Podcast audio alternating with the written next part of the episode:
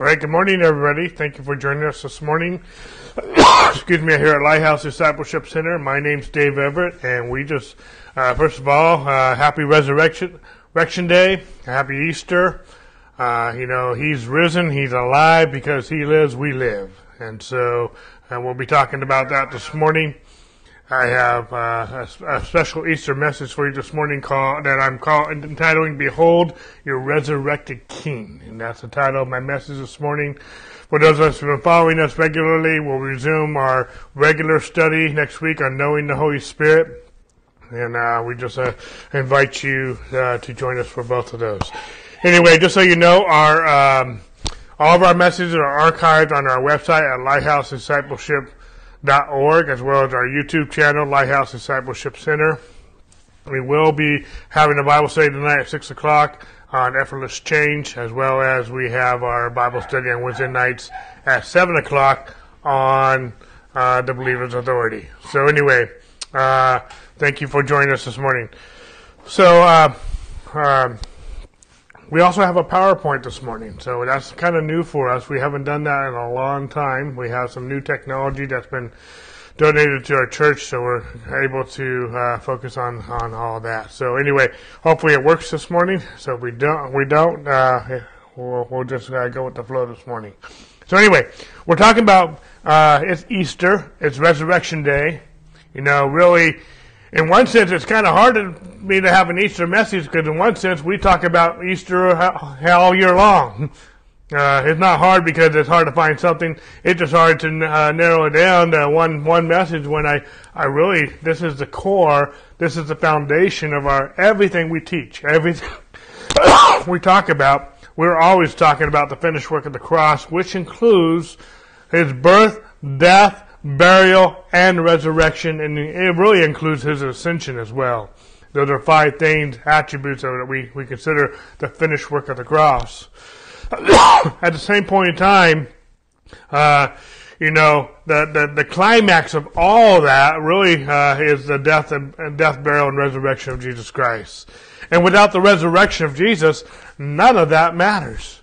Because uh, praise God for his death, but the resurrection was the proof that his death was uh, approved, that his death was sufficient.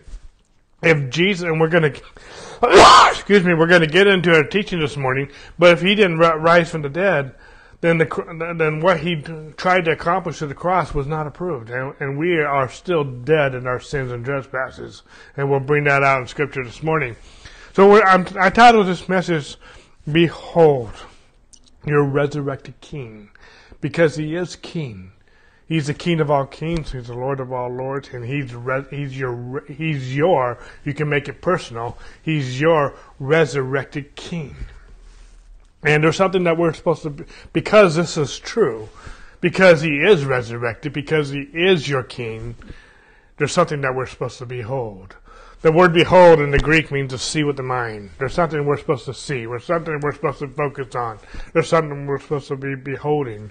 And we're supposed to be beholding our resurrected King. So, you know, this whole message of the resurrected King, the whole message of the resurrection is the central message of the Bible. You know, I talk about the finished work of the cross, which I just did. The key element of all of that is the resurrection because it all falls apart without the resurrection. And not only that, in my notes this morning, the resurrection of Christ was the foundational message of the gospel. It's the foundational message of the gospel. It was the foundational message of the early church. In the book of Acts, the resurrection was the number one message that the early church preach, that the apostles preached. They preached on the resurrection. It was the primary message of the New Testament. Not only uh, in the book of Acts, but also Paul's letters, uh, Peter, James, as, as, well as other scriptures, uh, brings out it's the primary message of the New Testament. The apostles recognized the power of the resurrection. We're going to bring out some scriptures regarding that. There's power in the resurrection. And then it was the New, New, all the New Testament authors gave great prominence to this message, the message of the resurrection of Jesus. again, I, I can't say this enough. The resurrection of Jesus was the primary message that the apostles preach and the New Testament authors preach. They preach other things, but this was the foundation. How many of you know the foundation is important to anything? Whether we're talking about a house, uh, whether we're talking about a building, whether we're talking about an, uh, uh, a family, whether we're talking about an organization like a business, the foundation is essential. You can't build on the you can't build the house if the foundation is is is shabby. The foundation has is important. They will spend more time on the foundation. The marriage is the foundation to any family. Once the marriage is broken, the foundation for that home, for that family is broken. You know, and you know, and I'm not. There's a lot of things I can say, but you know, even in school, the elementary teachings are foundational to higher education.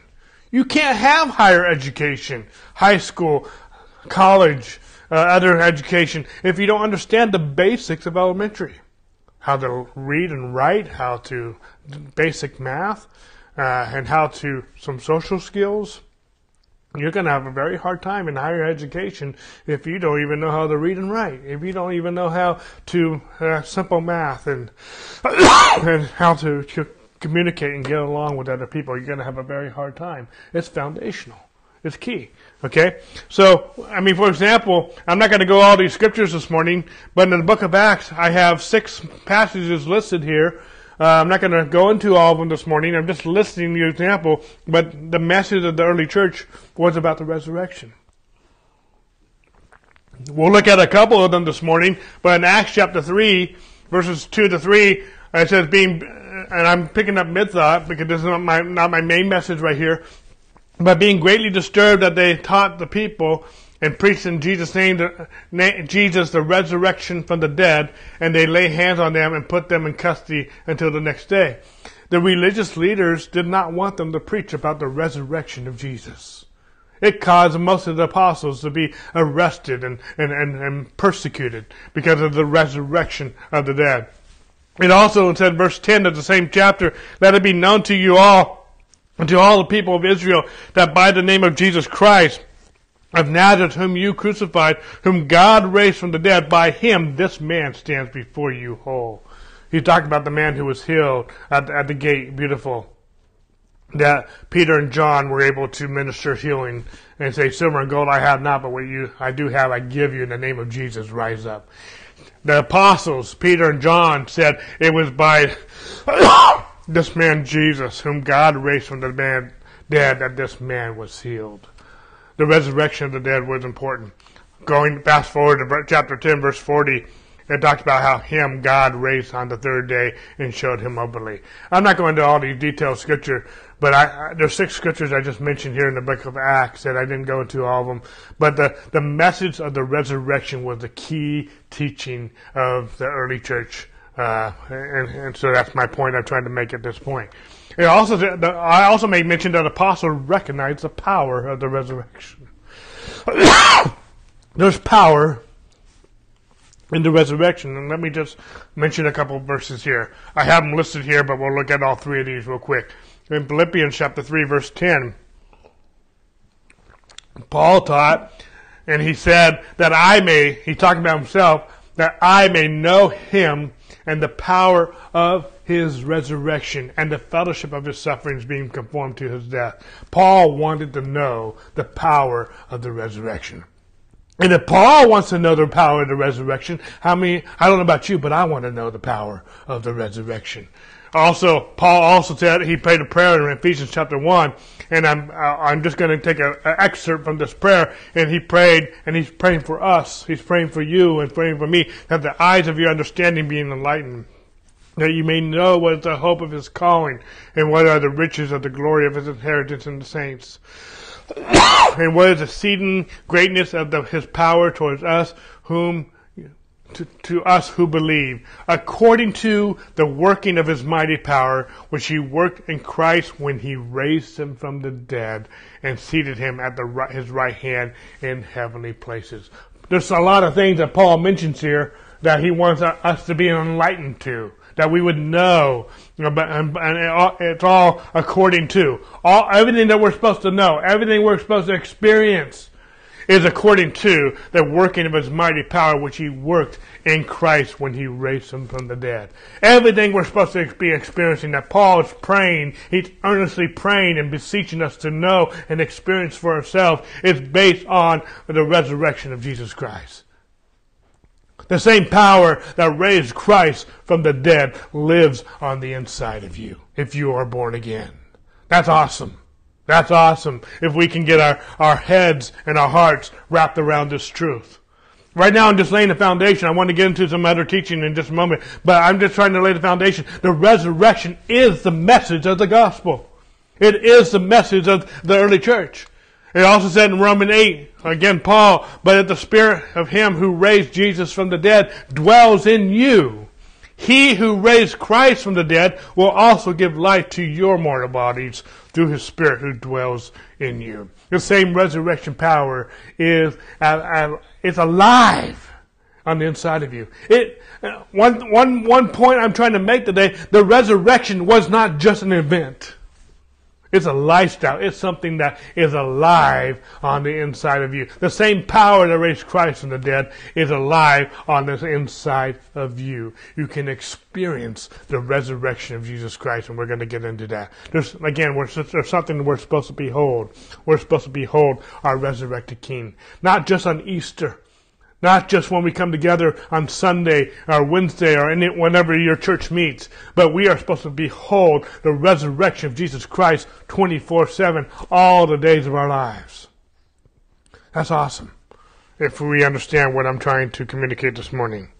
But the New Testament, you know, the, the, again, the New Testament authors, including Paul, especially Paul, gave prominence to this message of the cross. Okay?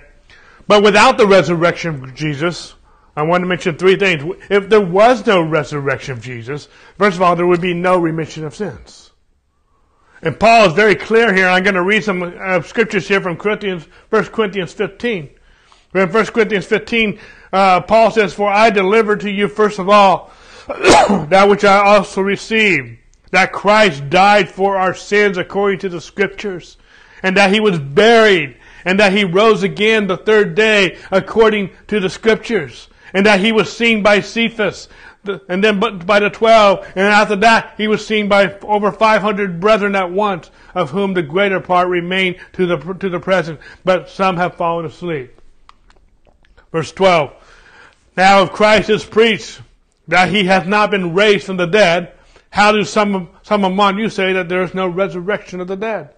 But if there's no resurrection of the dead, then Christ is not risen. And if Christ is not risen, then our preaching is empty, and your faith is also empty. Yes, and we are found false witnesses of God because we have testified of God that He raised up Christ from the dead, whom He did not raise up, if in fact He didn't, the dead did not rise. For if the dead do not rise, then Christ is not risen. And if Christ is not risen, your faith is futile. And you are still in your sins. Explanation mark then also those who have fallen asleep in Christ have perished. If in this life only we have hope in Christ, we are of all men the most pitiful. Paul saying a lot of things here. If Christ is not risen from the dead, we are still in our sins. We are pitiful. We and all who have fallen asleep, all who have died, are just, have perished. But I like it when God puts His butt in there. Sometimes when man put their butt in there, it's wrong. And I'm not trying to be crude, but, but, B-U-T. Okay? But now. When's now? Now is now. But now Christ is. I love that two letter word. I-S. Is. But now Christ is risen from the dead. And He has become the first fruits of those who have fallen asleep. We're going to talk about this word first fruits in just a few moments. But Christ is risen from the dead. And because He is risen from the dead, our preaching is not in vain. And because Christ is, is risen from the dead, we have a hope. And we, our sins are remitted. Like I said, if Christ is not risen, resurrected, our sins are not remitted. But they, He is resurrected, and our sins have been, uh, have been removed as far as the east is from the west. God had expunged our sins. God, my favorite verse, 2 Corinthians 5.21 says, He who knew no sin became sin that we might become the righteousness of God in Him. But not, but that's only one thing. If Christ is not risen from the dead, there's no remission of sins. But the second thing, and it was also mentioned in this, we have no hope. You know, the word hope means the expectation of good. There's no hope. And you can't have faith without hope. We have no hope. If Christ is not risen from the dead, we have no hope. We are still in our sins. Jesus is a false Messiah, and the disciples are false teachers, including myself. But that's not true. He is risen from the dead, and we do have a living in hope. Christ in us, the hope of glory. Praise God. And then the third one might throw you off a little bit just on the first glance. The cross was not enough. If Christ didn't rise from the dead, then the cross was, was, was in vain. If, if Christ died on the cross, but he's still in the tomb, him dying on the cross didn't accomplish anything. But the proof is that he did rise from the dead. And that means that the cross was enough.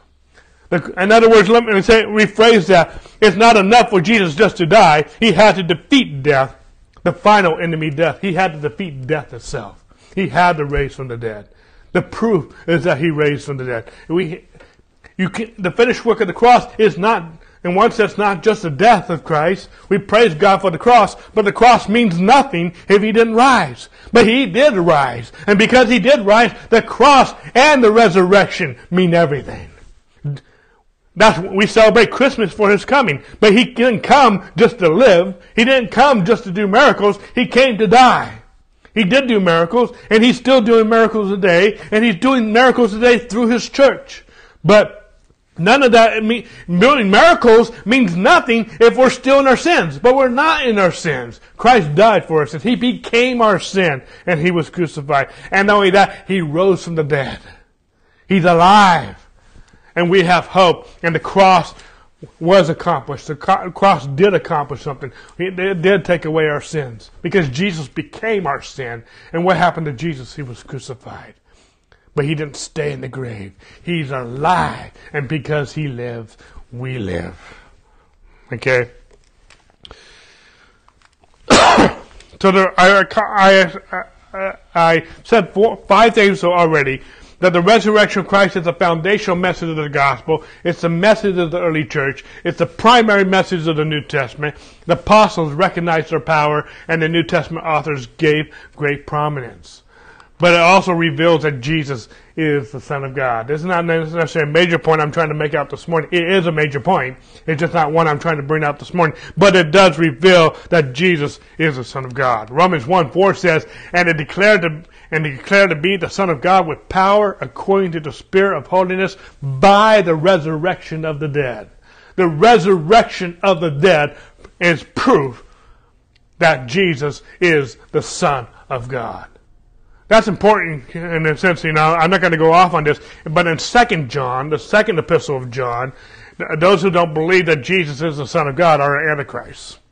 But Jesus is not the Antichrist. He is the Christ. He is the Messiah. He is the Son of God. Okay? And there's a lot I can go on this. This is not the scope of my teaching today, but at the same point in time, the resurrection does prove that he is the Son of God. We have scripture right here. Okay. Not only does the, the resurrection Christ prove that he's the Son of God among everything else that I've already shared, but it also reveals death is defeated. Death is defeated. Death was the final enemy, and death is defeated. Okay? We'll, we'll use some other scriptures to, to bring that out a little bit later. But let me just talk about this, about, you know, resurrection real quick. Let me go off on something just for a few moments. You know, the resurrection or life after death has been very diluted today in our generation. In other words, uh, that today life after death has been very diluted. Why, why, is that so? Because in Hollywood we have movies about zombies, we have the living dead, we have vampires, re- reincarnation from other religions and whatnot. We have ghost whisperers and mediums and speaking to the dead. I don't know about most of this stuff, but I've heard things through the years.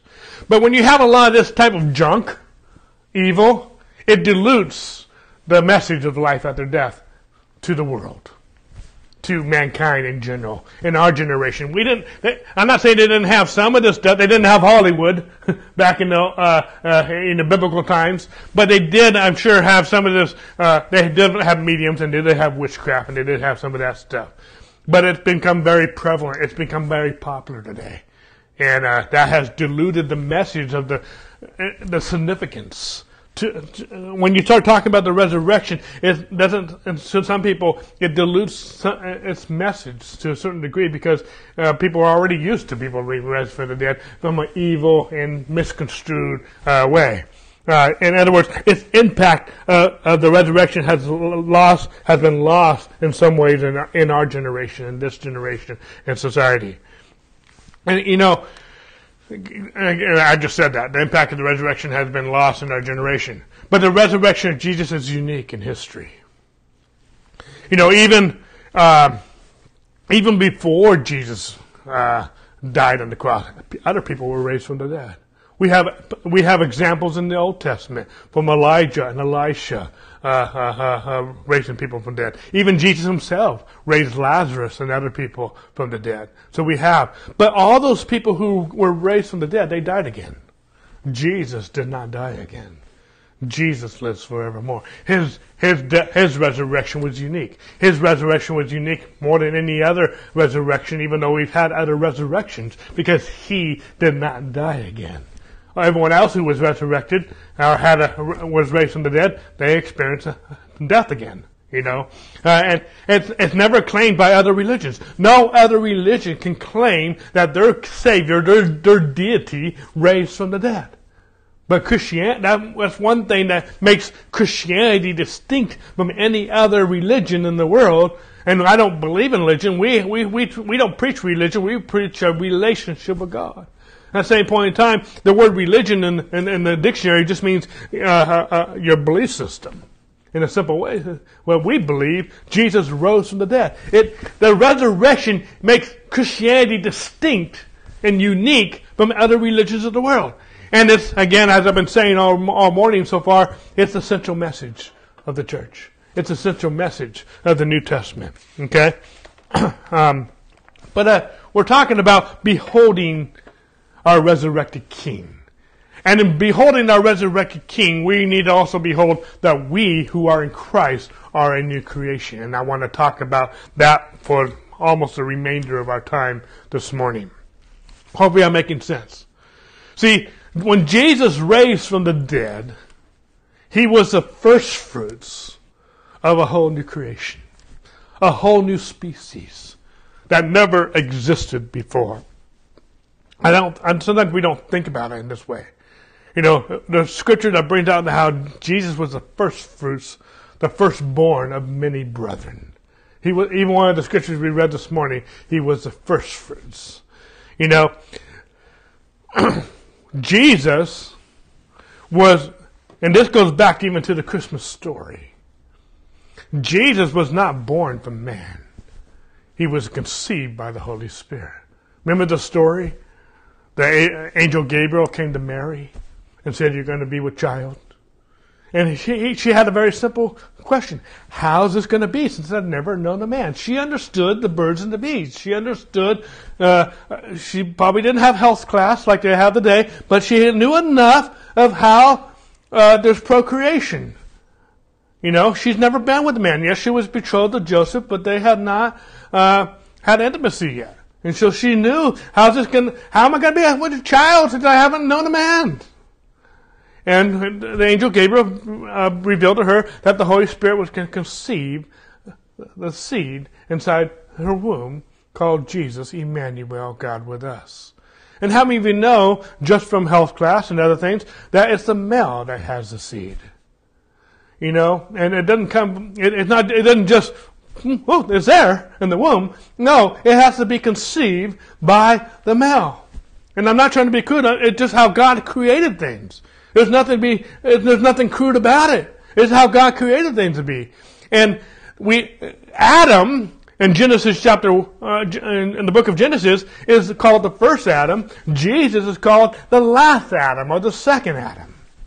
There's two different Adams two different species, two different prototypes. And Jesus not only uh, did not commit a sin, he never knew sin. He never there was never sin in his genes at all.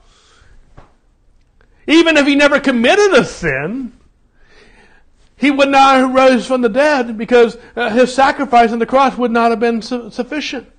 He didn't even know sin. He had no, there was no sin. But we've all, naturally speaking, have been born from Adam. No matter what color, what race you are, we all come from Adam, naturally speaking. okay? You might not agree with that, but that's what the Word of God says, and that's what I believe, and that's what we teach. At the same point in time, we're, when we talk about being born again, we're not born again of natural seed. We're born again, the Bible says in 1 Peter 1.23, I don't have the scripture on the, on the, on the PowerPoint, point, but we are born again of incorruptible seed by the Word of God. We're born again. Jesus is the firstborn of many brethren. And when Jesus rose from the dead, it was the beginning of a whole new species that never existed before. Okay? There's a verse, uh, we'll get here in a minute. Was, this is the new creation we are told that we are to behold in 2 Corinthians 5.17. Well, what does 2 Corinthians 5.17 say? I'm glad you asked. Therefore, if anyone is in Christ, he is a new creation. All things have passed away. Behold, all things have become new. Jesus is the firstborn of many brethren.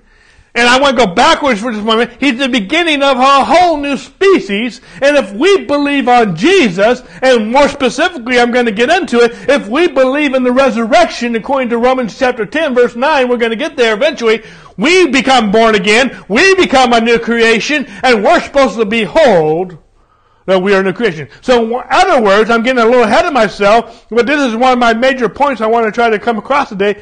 When we, Jesus rose from the dead, it's the main message of the New Testament. It's the main message of the, uh, of the apostles. It's the foundational message. Our sins have been remitted. We have hope.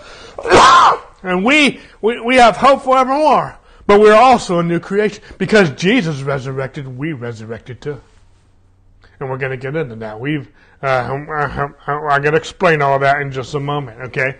But there's something we're supposed to behold because Christ is on the inside of us. We're supposed to behold our resurrected King, but we're also supposed to behold that we are a new creation in Christ Jesus. Not only did Jesus rise from the dead, but we also, who were dead in our trespasses and sins, we rose from the dead too.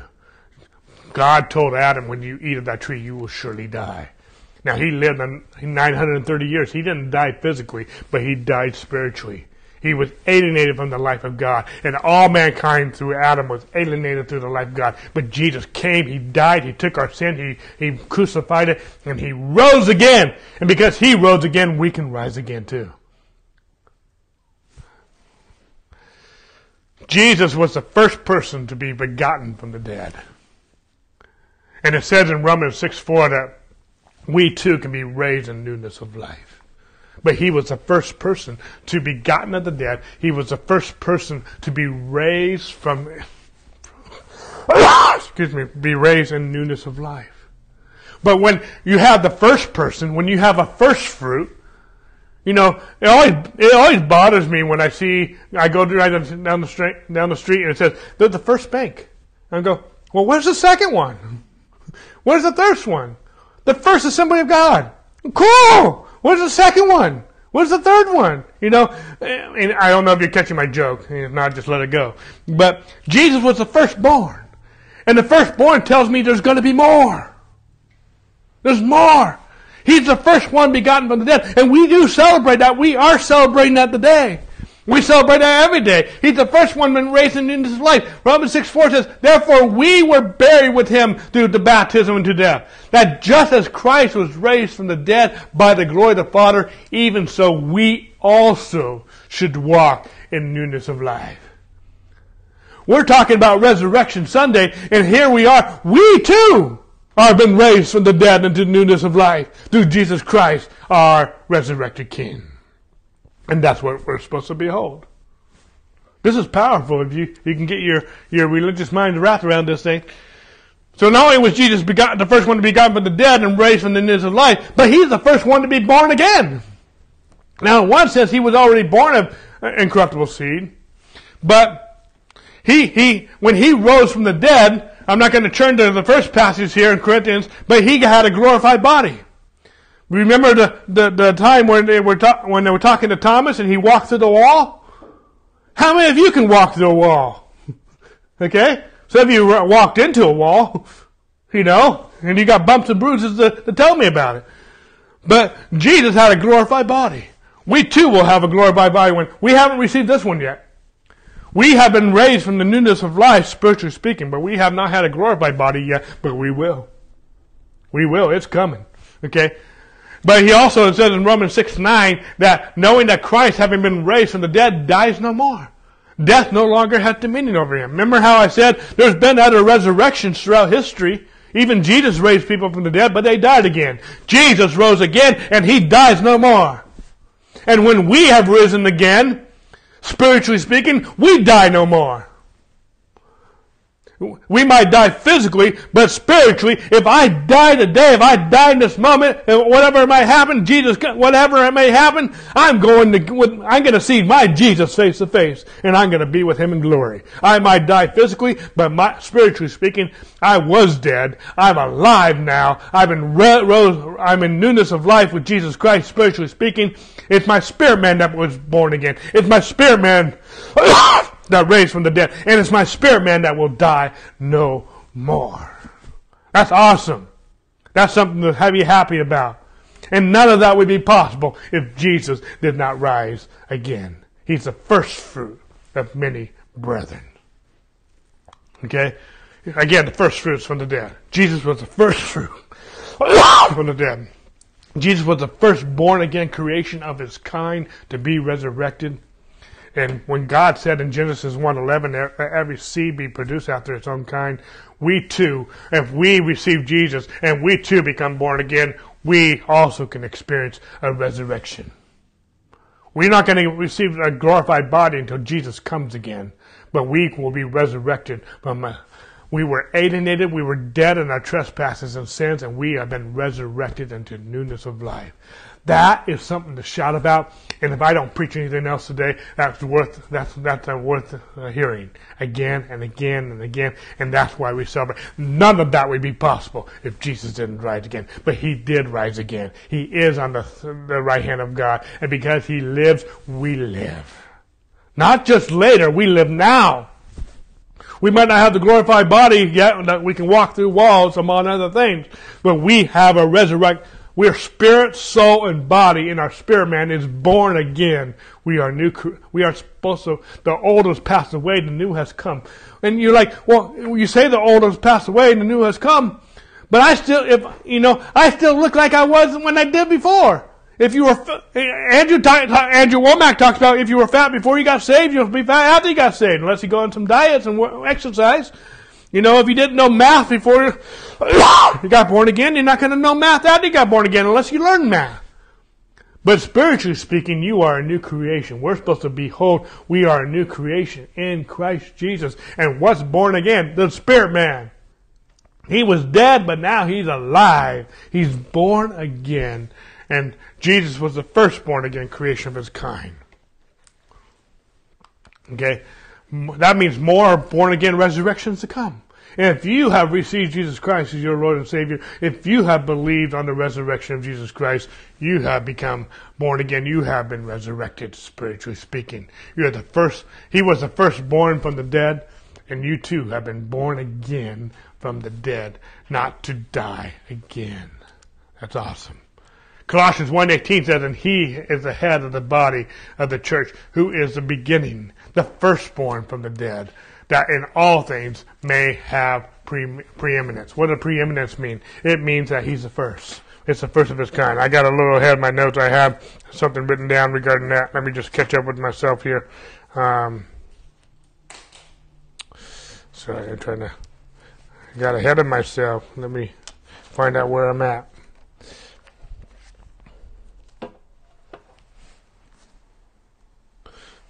Preeminence. Uh, I looked it up. It means to be to be first. Jesus is Lord of all. He's uh, he, he he's the I can't even read my the context of this. You know, Jesus is the first. He's the preeminence. He's the first one uh, of, all, of all this. He's the firstborn from the dead.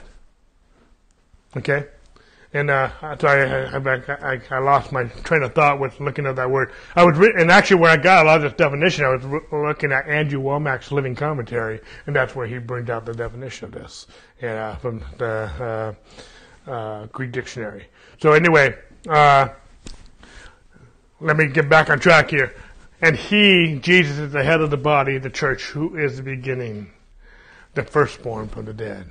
Jesus is the firstborn. If we have received Jesus, we also are born again from the dead. We were dead in our trespasses and sins. Okay? He conquered death. He was raised, and, and Jesus had an eternal body. He, he, um, Anyway, uh, sorry. Again, I'm trying to catch up with myself and my notes here. Again, so he's the first, first from the dead. Jesus was the first born again creation of his kind to be resurrected. And all born again believers are now new creations. They're all born again as well. Okay? And that means, uh, our new born again spirits are born again. They're new creations. That's what, you know, we need to stop beholding our, even Paul, you know, in this, I, am quoting when I talk about being uh, new creations. I quoted already 2 Corinthians 5:17, but in 2 Corinthians 5:16, the verse before, even Paul says, "We know no man after the flesh, even Christ." You know, what does that mean? Even Christ. The apostles who walked with Jesus for three and a half years, they knew him in the flesh. But Jesus is no longer in the flesh. He's born again. He's resurrected. He has an eternal body. And we don't know no man after the flesh. Why? We're a new creation in Christ Jesus. We have been born again. if I've been born again and I'm a new creation Christ, you are born again and you are a new creation Christ. And I should see you as God sees you. You are a born again believer. Okay? I have a new born again spirit. You have a new born again spirit. And we're born of incorruptible seed, 1 Peter 1.23, what I've already quoted. We're, we're born again. This seed that we're born from is not corruptible. It can't die again. okay? The seed can't die again. Uh, this body will, will, will get a new body. This body can decay, but we're going to get a new glorified body that cannot die. That's awesome. I don't know about you, but I'm looking forward to my new uh, heaven suit. I got my earth suit, but I got my heaven suit coming, and it can't die. You know, and, I, and, and, but my spirit man cannot die. You can't do nothing to touch my spirit. It's bulletproof. Because if I die, I go be with the Lord.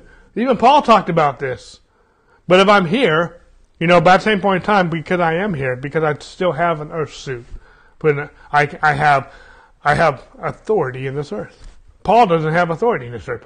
Why? Because he, he's not living in this earth. He's living, but he's not living in the earth suit. That's a whole other message. I'm not going to spend a lot of time on that. But, but we, spiritually speaking, we are resurrected. Jesus was first. And if Jesus wasn't the first, there would be no more. But he was the first. And we can be resurrected as well. I've been quoted left and right, so let's look at it again. First Peter 1.23 says, having been born again, not of corruptible seed, but of incorruptible seed through the word of God, which lives and abides forever. It doesn't die. Again, Jesus is the first fruits from the dead. Jesus was the first born again creation of his kind to be resurrected. All born again believers are new creations, and, and we are born again of incorruptible seed. But we also, I've been talking about it, we will also receive a glorified body at the second coming. That hasn't come yet. That part we have not experienced yet, but we will. And, uh, but the other part, our true uh, us, our spirit man has been born again. It, it has been raised from the dead. Okay? And not only are we born again not only was Jesus the first born again creation of his kind, not only are all born again believers new creations, but the same resurrection power takes place in all who believe on Jesus and the resurrection of Jesus. How do I know that? Because I've been quoting it the whole time. But in Romans 10:9 it says that if you confess with your mouth the Lord Jesus and believe in your heart that God has raised him from the dead, you will be saved. This is awesome, folks. Jesus died and rose again. If we believe with our heart that God raised him from the dead, we will be resurrected. We will be saved. Okay? That's awesome. That's the cornerstone. This is where we get the believer's prayer, the sinner's prayer. Okay? So that's awesome. We, let's go forward. So, resurrection, we're celebrating Resurrection Sunday, but it's more than just one day. Why? It's happening daily all around the world. Every time someone gets saved, someone gets born again, here's this gospel message, there's a resurrection taking place, spiritually speaking. That's something to shout about. Because the, the angels shout and sing praises when one comes into the kingdom. Why can't we? That's, there, there's no greater miracle. You know, if we're not about seeing people get saved, then we might as well close our doors because that's what we're here for. We're here to see people get born again. And that should be exciting. That, if that was the primary purpose of the church, that should be our primary church purpose. you know, I was part of a denomination years ago. I was administrator for some of the churches and whatnot and did some pastoral. And they had a financial report that they had to turn into the, the corporate office every month. And on that report, there was three questions. How many people got saved? How many people got filled with the Holy Spirit? And how many people got uh, healed in your church? And I, most of the churches I've been to, uh, it seemed like almost every month it was zero, zero, zero. that's, that's just a bad commentary. If people aren't getting saved, filled with the Holy Spirit, and healed in our churches, what are we here for? What are we doing? You know,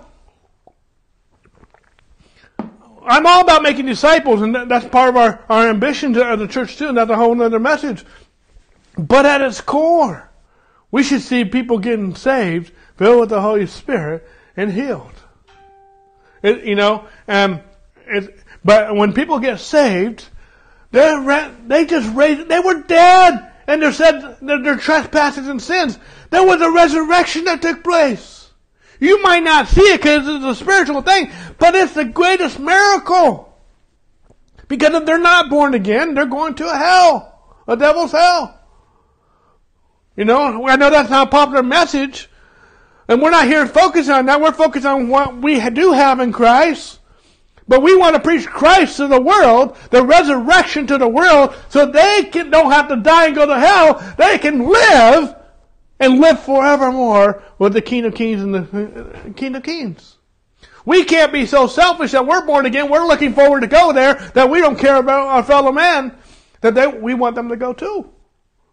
If you're so excited that you're born again and you want to go, but you don't care about your fellow man being born again.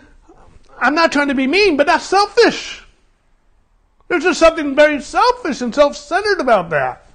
Praise God you're born again, but our ambition, church, I know a lot of things are going on in our world, but it's time for revival. It's time for people to be born again. The church is the head and not the tail. We should be leading people to Jesus. Especially in these last days. Because it was every time people believe in the resurrection of the dead, there's a miracle taking place. It was the key message of the gospel, and daily they were being saved by the thousands. And then they even grew uh, when you get to, I think, about chapter 5 of Acts, it began to multiply. There's a difference between 3,000 being added to the church and the church multiplying. I did learn some basic math, and I, I remember learning multiplication uh, more frequently in fourth grade, but the numbers grew a lot larger when I started multiplying versus adding. When I get a calculator and I get 10 plus 10, it's 20. But if I go 10 times 10, it's 100 the church began to multiply. And, and sometimes in some of our churches, we're lucky if we get one person, and let alone 10 or 100 people getting saved. And I'm not trying to compare this church with that church. I'm just saying, church, we have a job to do. We want to see people believe in the resurrection of Jesus so they can experience the resurrection themselves. It's not just a day. It's our message to the world. Okay? Every born again believer has experienced their own resurrection when they confess with their mouth and believe in their heart that Jesus raised from the dead. The resurrection was a key message because you can't be saved unless you confess with your mouth and believe in your heart that God has raised him from the dead. You can't be saved. You can't have your own resurrection until you believe that Jesus raised from. It's a central message. You know, when when uh, people are water baptized, this is what I'm looking for. I'm not looking that they can quote this verse. I'm looking that they believe that Jesus died and rose again for their sins. I want them, I want to hear from their own lips that they believe this.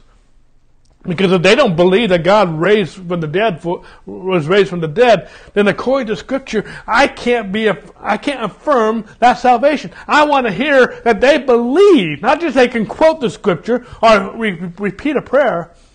I'm okay with repeating the prayer, but I'm looking that they believe repeating a prayer can be prayer, prayer can be part of the confession here, but I want to know that they believe in their heart that Christ raised him, God raised him from the dead. And they believe that. No matter what they prayed, no matter what else is going on, they're saved. They're saved. And if they're saved, they've been resurrected from the dead.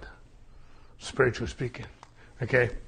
Resurrection is more than a day. Every born again believer has experienced their own resurrection. Every born again believer has, has life, life, life takes place of death. Every born again believer, light drives out darkness. Every born again believer, faith replaces fear. Every born again believer, joy replaces depression. Every born again believer, your spirit is raised from the dead. It was separated, it was alienated from the life of God, but now it's been raised from the dead. And every born again believer will receive a bodily resurrection at the second coming of Jesus Christ. This is just a short list of uh, summarizing some awesome things. But we were translated out of the kingdom of darkness into the kingdom of his dear son. Okay, it's more than a day. It's a day we reclaim life from the dead. Not that Jesus rose from the dead, but that we also too have risen from the dead. Because if we believe in the resurrection, we're saved. It's not enough that Jesus died and rose again if we don't believe it. It's a, it's a, it's our message. It's a key foundation. But if we believe it, we've been raised from the dead. We're not, we're not saved if we don't believe this message. But if we do believe this message, we are saved. It's a day that we now we proclaim life the death. It's a day that we believe in His resurrection. We become resurrected ourselves, and we become translated into the kingdom of God. Because it says in Colossians 1.13, I'm going to read from the King James, it says, who hath delivered us from the power of darkness and hath translated into the kingdom of his dear Son. Folks, I'm talking about this morning about beholding our resurrected King. The operative word is resurrection. Jesus rose from the dead, but he's not just resurrected, he's also our King. And we not, not only been raised from the dead, we are not only, we're dead and alive, but we have been translated into a kingdom. And a kingdom, to me, is a comprehensive word. Is a king, what a king has dominion. Kingdom. And we were part of the kingdom of darkness, but we've been translated into the kingdom of his dear son. And the resurrection proves that he is the son. I've already established that. Okay? But it's more than a day.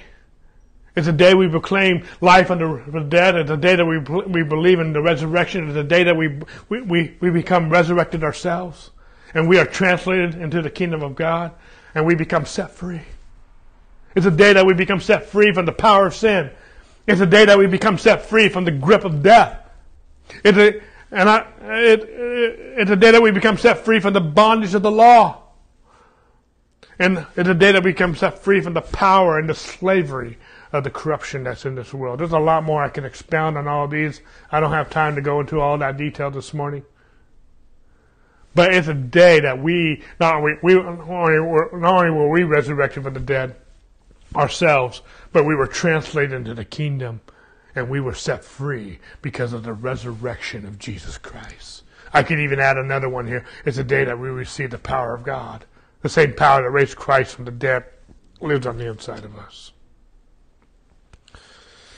It's awesome, folks. It's more than a day of remembrance. This Easter, the Resurrection Sunday, is more than a day of remembrance. It's a day that we became born again and we were endued, we were translated into a kingdom and we were set free. Okay. So it's a day that we, day we proclaim, it's more than a day of remembrance, a day we proclaimed life from the dead. And it's also a day where our flesh was crucified from this world. I'm kind, what I'm kind of expanding on right now is, I'm going backwards real quick here. There's a corruption that's in this world. How many know this world is corrupted? There's a lot of evil. But we, through the resurrection, through this being translated to the kingdom of God, we have been set free from the power and the slavery. I don't have to be, I'm not under the, the king, I'm not under the lordship of this world. I'm not under the, the slavery of this world. I've been set free. I don't have to submit to this world. Now, I'm not saying I disrespect leadership. That's not a whole other teaching that Paul and Peter talk about how we need to, to respect and pray and honor our leaders, even evil leaders. Evil leaders. Joseph honored evil leaders. Daniel honored evil leaders. Okay? All to a point. There's a line they didn't cross. They didn't bow down to images that they didn't want to. They didn't, they didn't you know, Daniel got thrown in the lion's den. Shadrach, Meshach, and Abednego got, got thrown into the fire furnace. You know, John got thrown on island Patmos. All the apostles were, were martyred.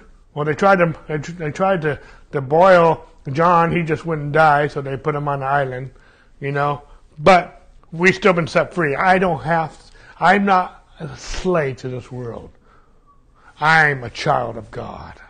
Okay, but it's a day. It's a, the, this day, this resurrection that we celebrate. It's more than a day of remembrance. It's a day that we proclaim life of the dead, and we also our flesh is crucified to this world. If we were raised with, you know, what, what I'm really preaching right now is Romans chapter six. We were crucified with Christ, and we were raised with Him in the newness of life. Okay, we behold, and we reckon ourselves to be dead to sin in the light of God. This is important, folks. This is what I'm teaching this morning. I, I titled this message, Behold Your Resurrected King. There's something that we're supposed to behold. And this word behold, it actually comes out the word reckon. Or we are, there's something that we're supposed to reckon. We're supposed to reckon ourselves to be dead to sin. That's the crucifixion. And we're alive to God. You know, some people only preach we're dead to sin. But we need all to preach that we are alive to God. We too have been resurrected. Okay? What I'm quoting from is Romans 6:11 from the King James. Likewise, reckon or behold, you also yourselves to be dead indeed to sin, but alive unto God through Christ Jesus. Who's Christ Jesus? He's your Savior. He's the one who died and was crucified. You were crucified verses, uh, this is verse 11, verses 1 through 10, already to establish the fact that you were crucified with Christ and you were raised with Him in newness of life. And if, if you are crucified with Christ, if you are born again, you are dead to sin and you are alive to God. You need to reckon that. You need to behold that. You are alive. You need to behold and reckon yourselves dead to sin. So, in, I'm going to wrap this up here. In just a few moments. But the title of this message, Behold Your Resurrected King. I bring out this word behold several times, but when I'm talking about beholding your resurrected king, and right now, the last part of this message, I'm going to focus on this word king. If Jesus, is Jesus your king? Who's your Lord? Who's your king? Who's your master? Which kingdom are you in? Are you dead? Are you alive? Are you in sin? Are you, are you dead to sin or in sin? Are you dead in sin? Are you in sin? Are you alive to God? Are you dead or alive? Are you resurrected? Are you still in your sins? Because the Bible says in Corinthians that Christ did not raise from dead, we're still dead in our sins. But Christ did raise from the dead. If you have believed on Christ, if you have believed on the resurrection of Jesus, then you are, you are alive. I already established the fact that we are alive unto God. We need to reckon ourselves to be dead to sin and alive to God in Christ Jesus. I'm going to go back one more slide. We need to behold, uh, we are dead to sin and we are alive to God. That's who we are. We're not in sin anymore. We are in Christ. If we are in Christ, we are alive to God. That's why Paul says, reckon yourselves to be dead to sins, but alive to God. And if you are alive to God and He is your king, I'm talking about being holding your resurrected king. If He's your king, who's your Lord? Who's your king? What kingdom are you in? Have you not been translated out of the kingdom of darkness into the kingdom of his dear son? Who's your master? Are you dead or alive? See, I'm talking this morning about beholding your resurrected king. Sorry, um, I thought I think I'm missing a slide here. But beholding your resurrected king. Let me just say it this way. I'll just follow my notes here. Your Lord is whoever you continually, faithfully submit yourselves to. Whoever you continually and faithfully submit yourselves to, that is your Lord. Is Jesus your Lord? Do you continually, faithfully submit to Him?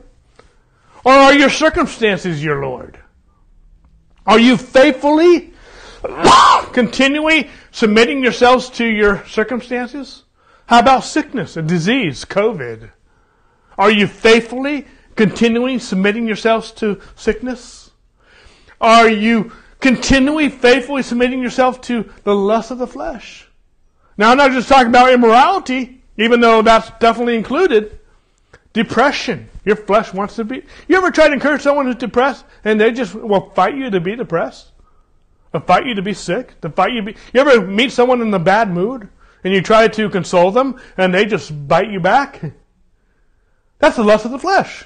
Their flesh is like, I'm in a bad mood and I, I don't want you to get me out of that bad mood. I'm going to stay in that bad mood. That's lust. It's the same lust that someone who has an addiction to whatever it is, they will fight, they will kill, they will steal, they will do it to, to feed that addiction. Depression, anger. You ever try to console someone who has an anger management problem? You know, I don't have a anger management problem, and they do that with a, with anger. And they, they just prove that they have an anger management problem. Because they couldn't even say that without anger. Anyway, that's a whole other. The cares of this world. Are those your Lord? Do you faithfully and submit, continually submit to the cares of this world? I get it, we have things to do. I get it, we have life to do. And I, I, I am no way ever preaching passivity, to be passive and be complacent and laziness. At the same point in time, I will work and I will work hard. I work all the time. People will tell me I work all the time. But I, I do it with joy. I love what I'm doing, first of all. But I, but I, my work is not my Lord. Jesus is my Lord. Okay? I work and I like what I do. I like being, I don't work just to work. I, there's things to do. But I'm not submitting to the cares of this world. I can lay any of these things down any time. Okay? My emotions. Am I continually, faithfully submitting to my emotions? Am I allowing my emotions to control my life? To control my mood?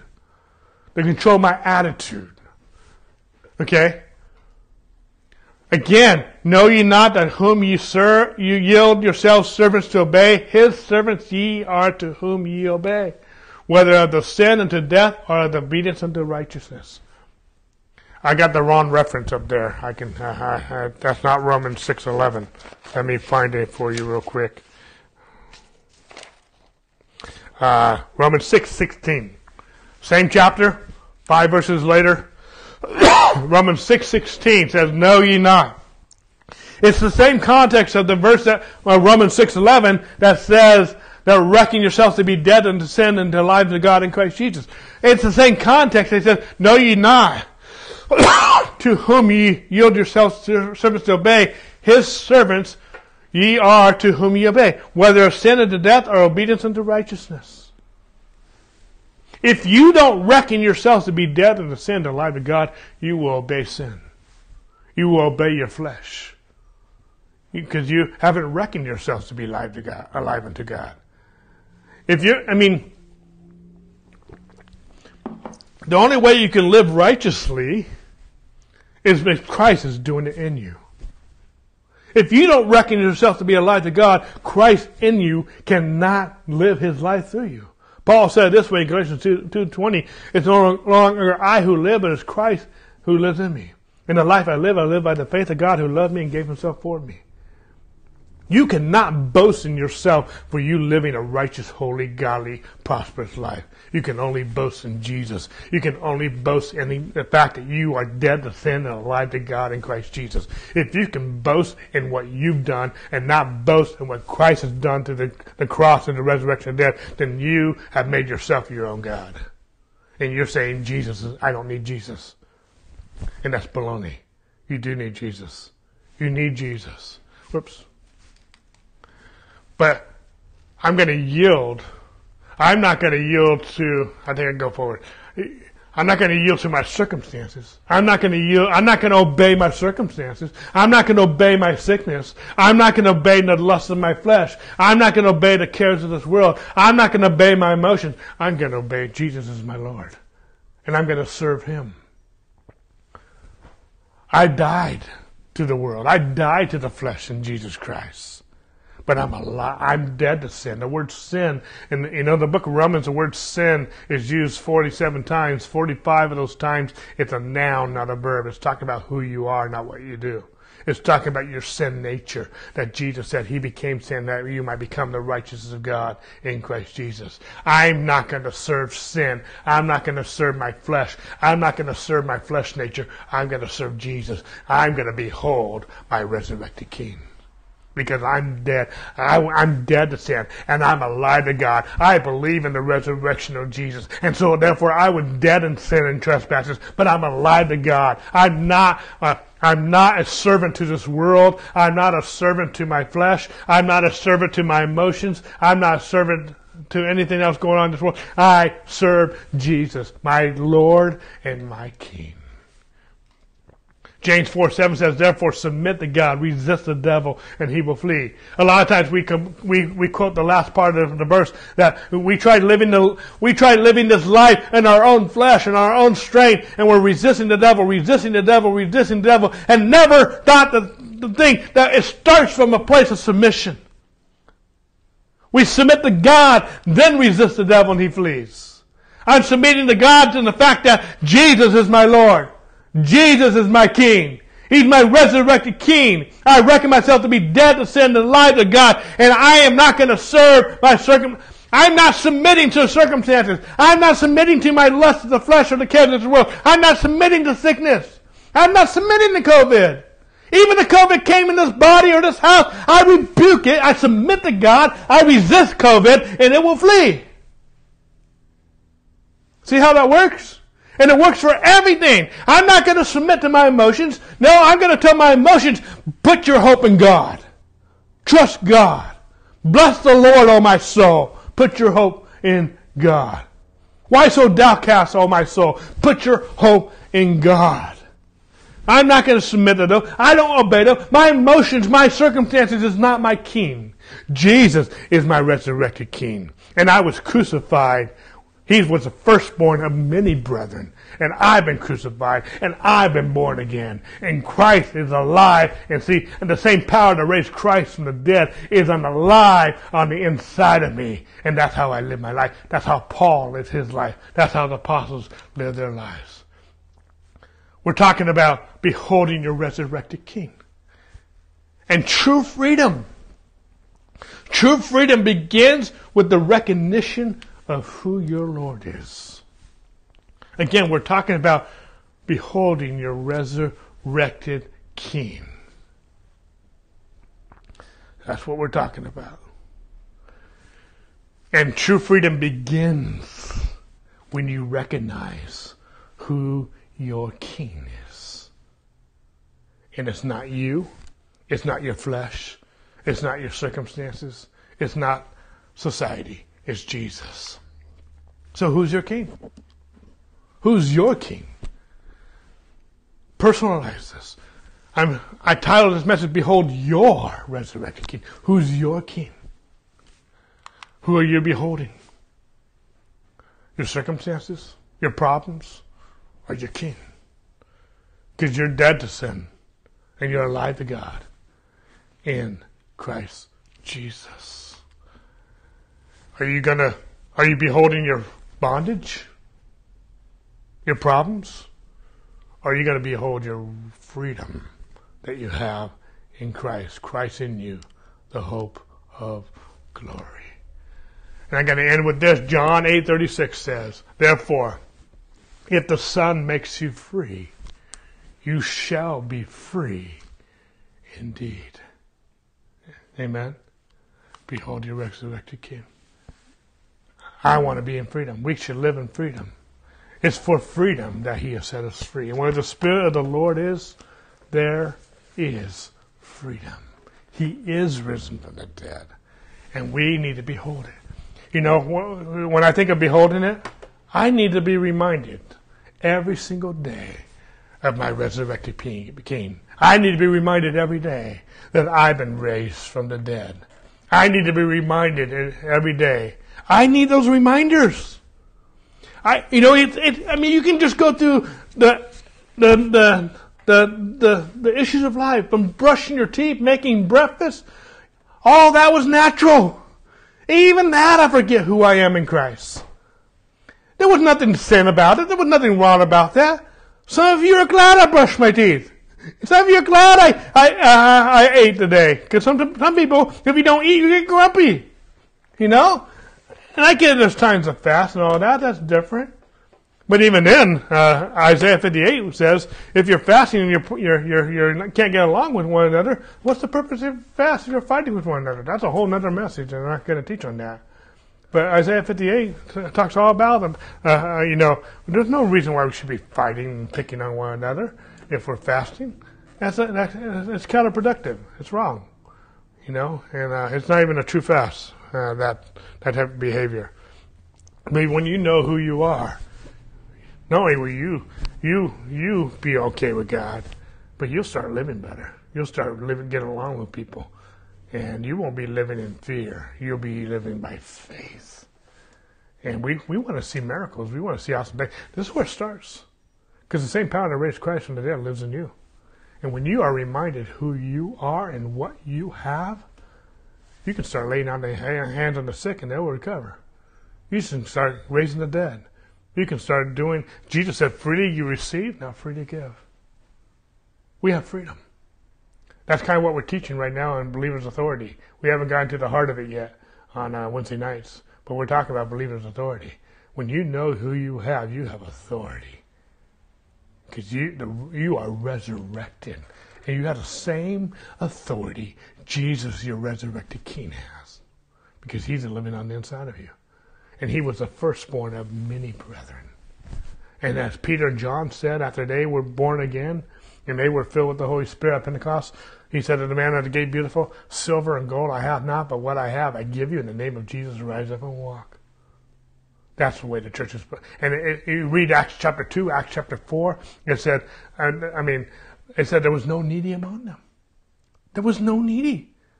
I, I, I think that there was nobody sick. There was no, there was no financial issues. Why? Because the, the, the gifts were being operated and all kinds of things were going. church was happening.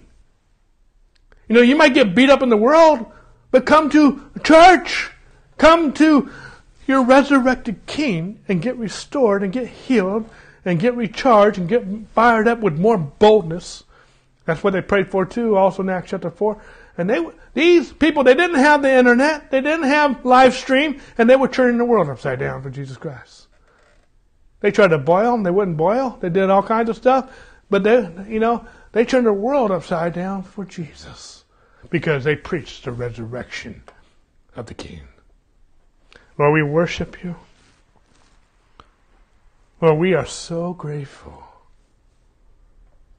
that you rose again. It's not just an Easter message. This is the message of the New Testament. This is the message of the gospel. This is the message of all messages the resurrection of Jesus Christ. Because this is the beginning. This is where the church was born. This is where we were born again. Teach us how to behold our resurrected King every day of our life. Bless us as we go. In your name we give you thanks. Amen. God bless you guys.